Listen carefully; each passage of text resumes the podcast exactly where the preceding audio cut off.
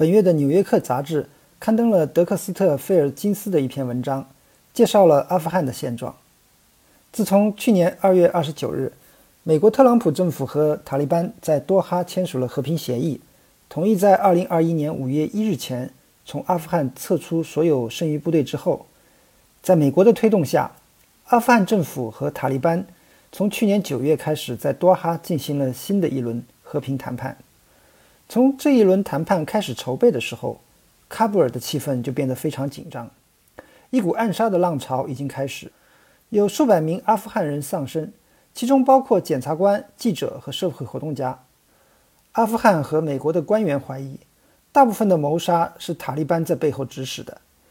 这一方面可以加强他们在谈判中的优势地位，另一方面也可以削弱从塔利班政权被推翻以后建立起来的那个脆弱的世俗社会。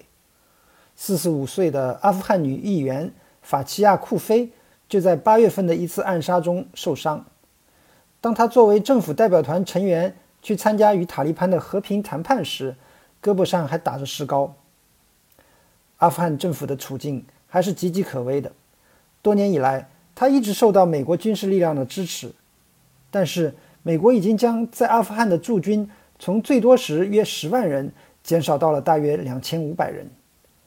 阿富汗给拜登带来了他总统任期内最直接、最棘手的一个问题：如果他完成撤军，他将结束看似没完没了的军事干预，并把成千上万的美国士兵带回家。但是同时，如果他想让这场战争不被人们看成是一场可悲的失败，阿富汗政府就应该必须能够自立。美国在阿富汗战争这个项目上已经花费了超过两万亿美元和数千条人命。那么这个项目的成果在多大程度上能够保持下来呢？在两千零一年之前，塔利班用严苛的伊斯兰教义管理这个国家。塔利班政权被推翻之后。新宪法为民主选举、新闻自由和扩大妇女权利打开了大门，而那些塔利班领导人中的许多人，在关塔那摩被监禁多年，不知道国家发生了多大的变化，而他们会认为那些变化都是错误的。阿富汗政府中很多人希望能够通过达成协议，让美国人留在这个国家，直到真正的和平到来。美国为重建阿富汗花费了一千三百多亿美元。虽然这些钱有很多进入了贪腐的官员口袋，但在喀布尔这样的大城市，重建的效果还是很明显。高楼大厦重塑了天际线，街道上挤满了汽车，外国援助帮助创造了新的就业机会，妇女们出去工作并接受教育。一方面，塔利班在农村势力不断壮大；另一方面，城市则更加欣欣向荣。而现在，暗杀和爆炸已经把大多数的外国人赶走了。随着美国和北约部队的撤离，防爆墙、铁丝网和武装检查站已经拔地而起。少数的西方游客大多住在堡垒一样的酒店里。美国官员警告，塔利班的下属组织哈卡尼网络正在伺机对那里的人进行绑架。晚上，大街上很安静。在美国发动的阿富汗战争爆发二十年以后，喀布尔又再一次变回了一个贫穷和动乱国家的首都。现任的阿富汗总统阿什拉夫·加尼今年七十一岁，出生在喀布尔附近一个受过教育的家庭。十几岁时出国留学，他在约翰斯·霍普金斯大学教授人类学，然后在世界银行工作了十年，帮助发展中国家改善经济。美国入侵阿富汗之后，他返回阿富汗，投身到重建事业中。加尼于二零一四年上台执政，那一次选举因为舞弊而受到诟病。他承诺要团结全国，但是现在因为越来越多的美军撤离，他只有眼睁睁地看着周围的局势恶化。2019年，当他赢得连任时，只有不到200万阿富汗人投票。在过去的一年里，他似乎越来越意识到。他的国家的未来是在远离喀布尔的地方决定的。首先是决定于特朗普政府与塔利班就美国撤军问题进行的谈判，然后是决定于阿富汗政府与塔利班的和平谈判。二零一八年，当特朗普决定与塔利班接触时，他很显然急于达成一项协议。当塔利班拒绝让阿富汗政府参与谈判时，美国没有坚持。随着谈判的进展，特朗普一再对外宣称要撤军，拿走了美方谈判的筹码。塔利班没有花多大代价就得到了他们想要的。最后，双方同意不互相攻击，美国人同意撤军，塔利班则必须满足一系列条件，包括防止恐怖分子在阿富汗境外活动，不再对阿富汗政府和军队发动重大的袭击。确保外国军队全面撤军的前景还是很有吸引力的，所以塔利班开始支持特朗普赢得连任。根据这项协议，美国要求阿富汗政府释放五千名塔利班囚犯。加尼担心，随着塔利班的战士返回街头，美国士兵一旦离开了这个国家，意味着新的灾难。他说：“美国可以随时撤军，但他们应该与当选总统谈。”加尼希望。阿富汗能够在美国的决策者心中还保持一定的地位，但是美国政府的各种表现已经说明，阿富汗已经不再是他们的一个主要的考虑因素。美国官员现在将加尼视为签署和平协议的一个阻碍，因为他希望维持现状，让美国军队继续保留在国内，帮助他继续掌权。二零一八年，美国要求加尼任命一个谈判小组。但花了两年时间，并且宣布削减十亿美元的美国援助，才迫使他完成了这一步。在这个谈判开始之前，他召集自己的谈判代表参加了一个历史研讨会。他带他们回顾了持续五十二年的哥伦比亚内战、持续十年的尼泊尔内战和持续二十五年的斯里兰卡内战。加尼传达的信息是：长期的战争需要很长时间才能够真正结束。他指出，在为结束越南战争举行会谈的时候，仅仅就谈判桌的形状达成一致，就花了近三个月的时间。他说，无论谈判代表们从美国或者塔利班那里感受到了什么样的压力，都应该予以抵制，并指示他们不要把一个糟糕的协议带回家。按照美国官员的说法，会谈最好的结果是双方停火，并达成组建过渡政府的协议。塔利班和阿富汗县政府分享权力，过渡政府将起草一部新宪法，并为全国选举奠定基础。加尼认为这种妥协是危险的。他是阿富汗人民的民选总统，这次选举至少在名义上对阿富汗的每一个成年人开放。为什么民选总统要把权力交给一群未经选举的叛乱分子？他说：“我的权力取决于我的合法性，正当性一旦消失，这个政府就垮了。”和谈在多哈的沙克酒店进行。起初，谈判双方之间相互厌恶，他们在同一个房间里站在一起时都会感到拘束，他们甚至都不会看对方一眼。几天之后，他们终于在一个会议室里坐了下来。即使是这样，一些代表也发现他们的愤怒难以控制。政府谈判代表之一纳德·纳德里的侄子。被塔利班的持枪歹徒杀死了。纳德里本人在九十年代曾经被塔利班逮捕和折磨。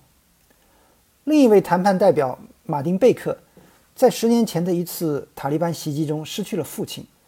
还有一名谈判代表马苏姆斯坦内克扎伊，在三次汽车炸弹的袭击中幸免于难。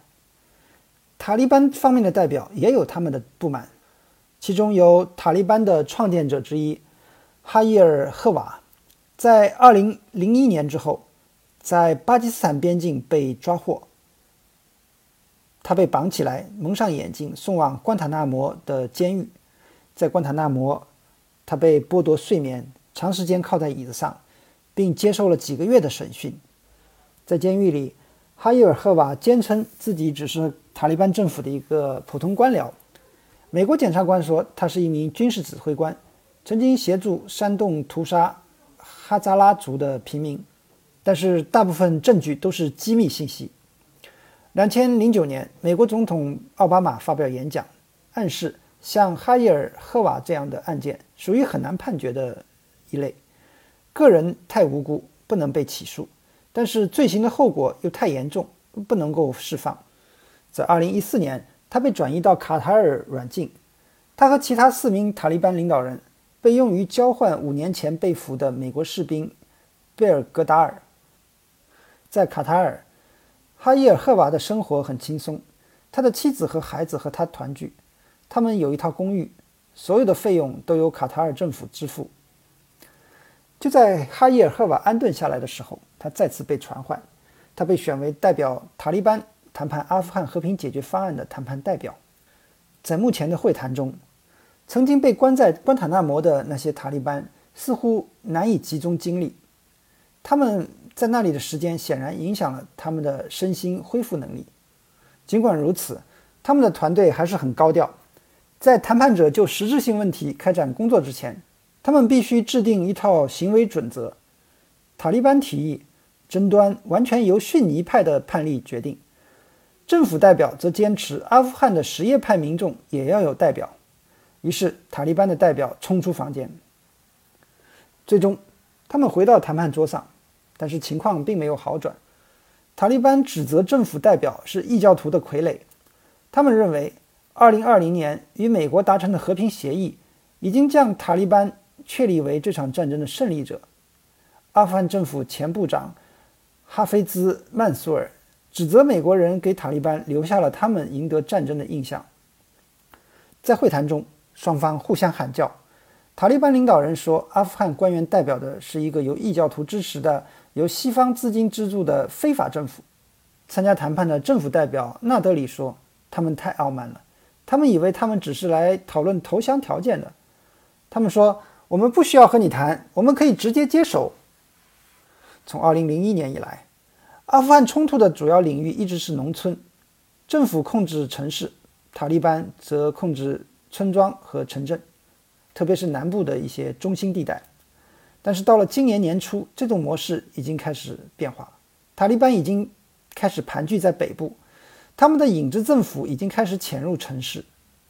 在喀布尔市西部的卡莱阿卜杜勒阿里社区，戴着黑色头巾的塔利班武装分子在街上漫步，政府人员则大多藏匿起来，警察躲在路障后面，阿富汗政府军用卡车经过时也不敢停。从技术上讲，警方和其他的安全机构并没有被禁止进入该社区，但是那些进入的人有遭到袭击的危险。塔利班正在当地收税，在街上巡逻，在高速公路上，每一辆卡车每天都要向塔利班支付过路费。附近的居民不一定很高兴看到塔利班控制，但是他们也不信任政府，因为腐败。塔利班武装人员两年前。从邻近的瓦尔达省迁入了这个社区。这些天来，他们用这个据点在首都的其他地区发动袭击。当美国与塔利班谈判撤军时，美国官员明确要求塔利班结束自杀式爆炸和其他的大规模的武装袭击。而就在塔利班开始和阿富汗政府谈判之际，他们似乎发起了一场恐吓受过教育的社会精英们的运动。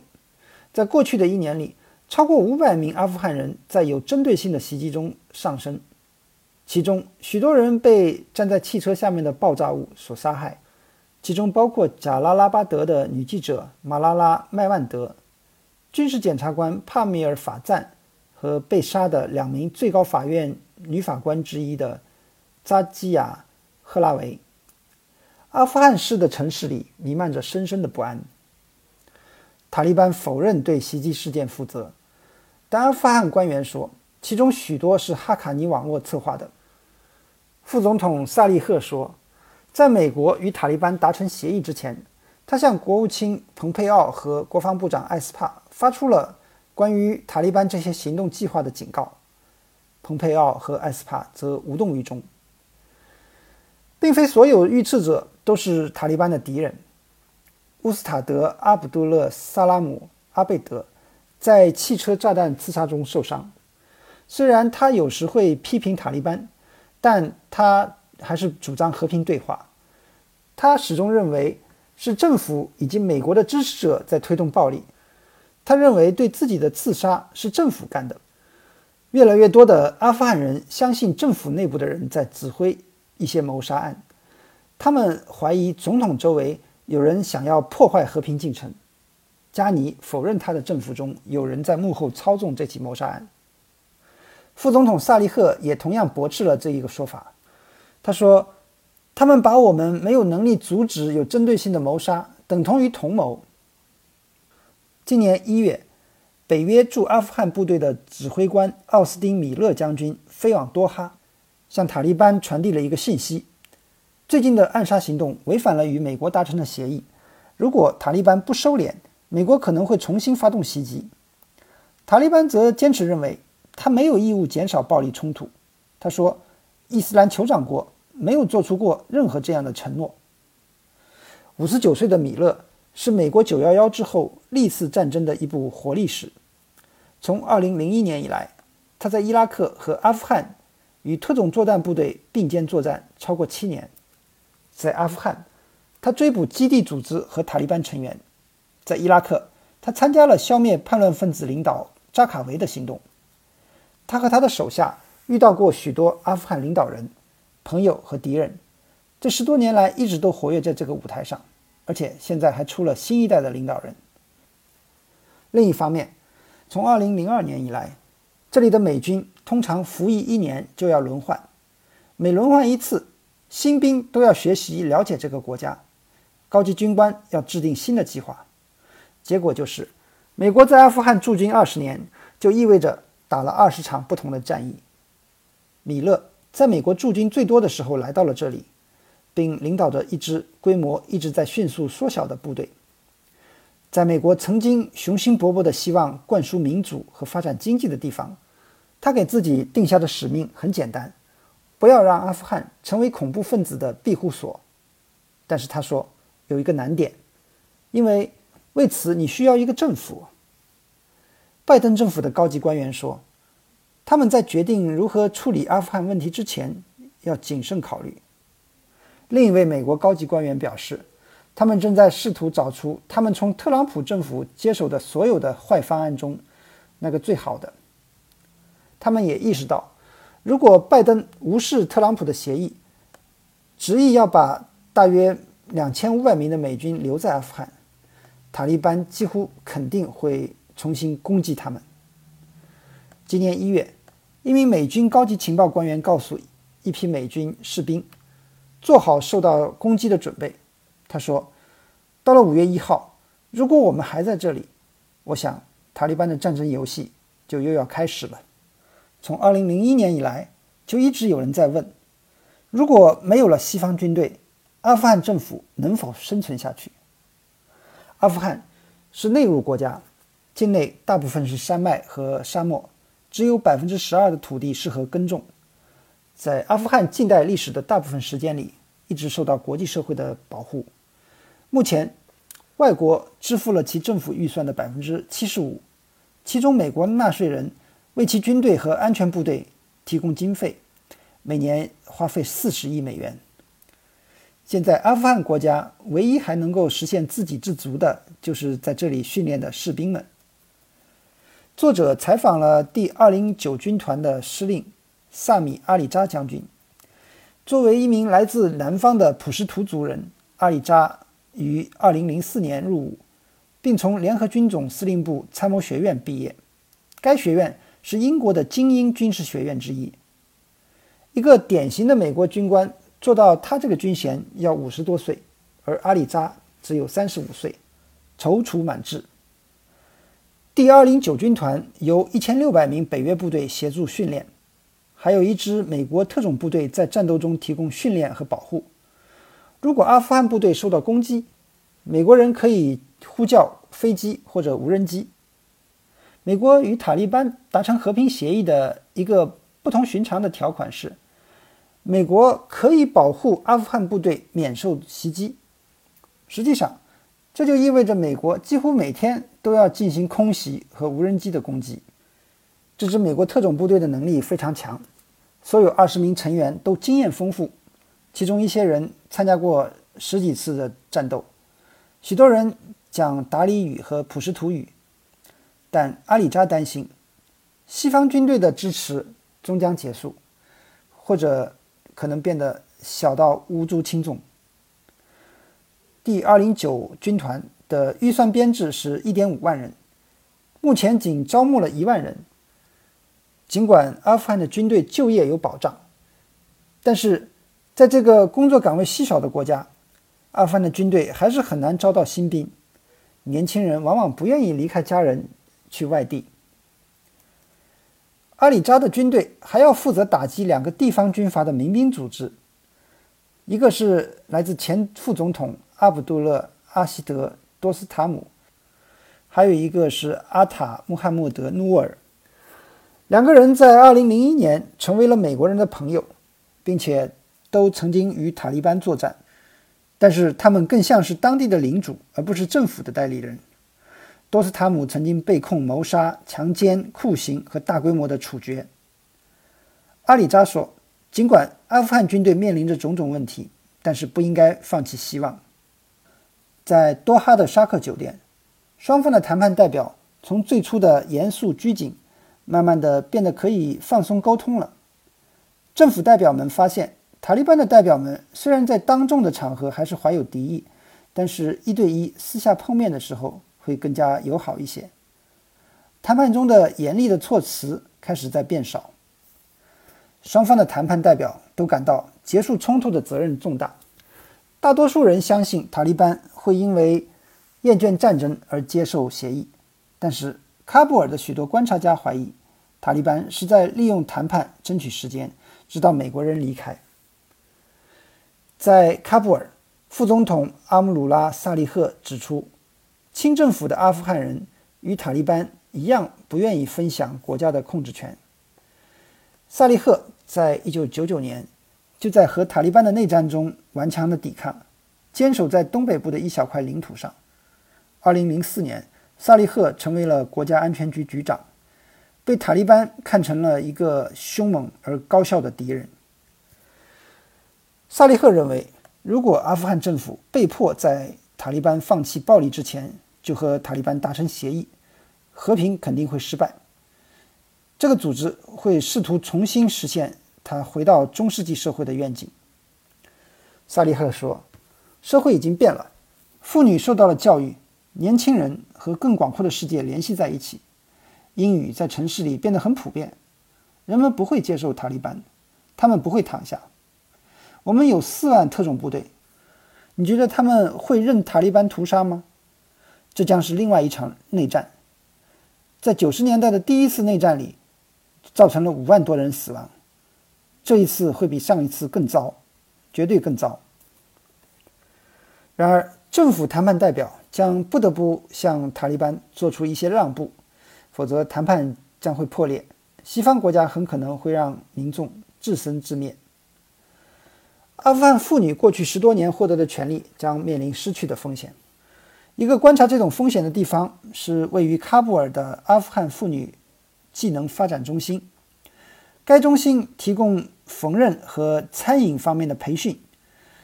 他和一家餐厅合作，给学员提供工作机会。他还给妇女和儿童提供了一个庇护所。管理这个庇护所的一位妇女是马布巴·塞拉杰，一位热情的七十岁的老人。他出生于王室。一九七八年，随着阿富汗的解体，他和家人逃离阿富汗，在纽约曼哈顿定居了一段时间。二零零一年之后，塞拉吉被祖国的变革前景所感召，回国。从那以后，他一直在见证过去的传统在慢慢消失。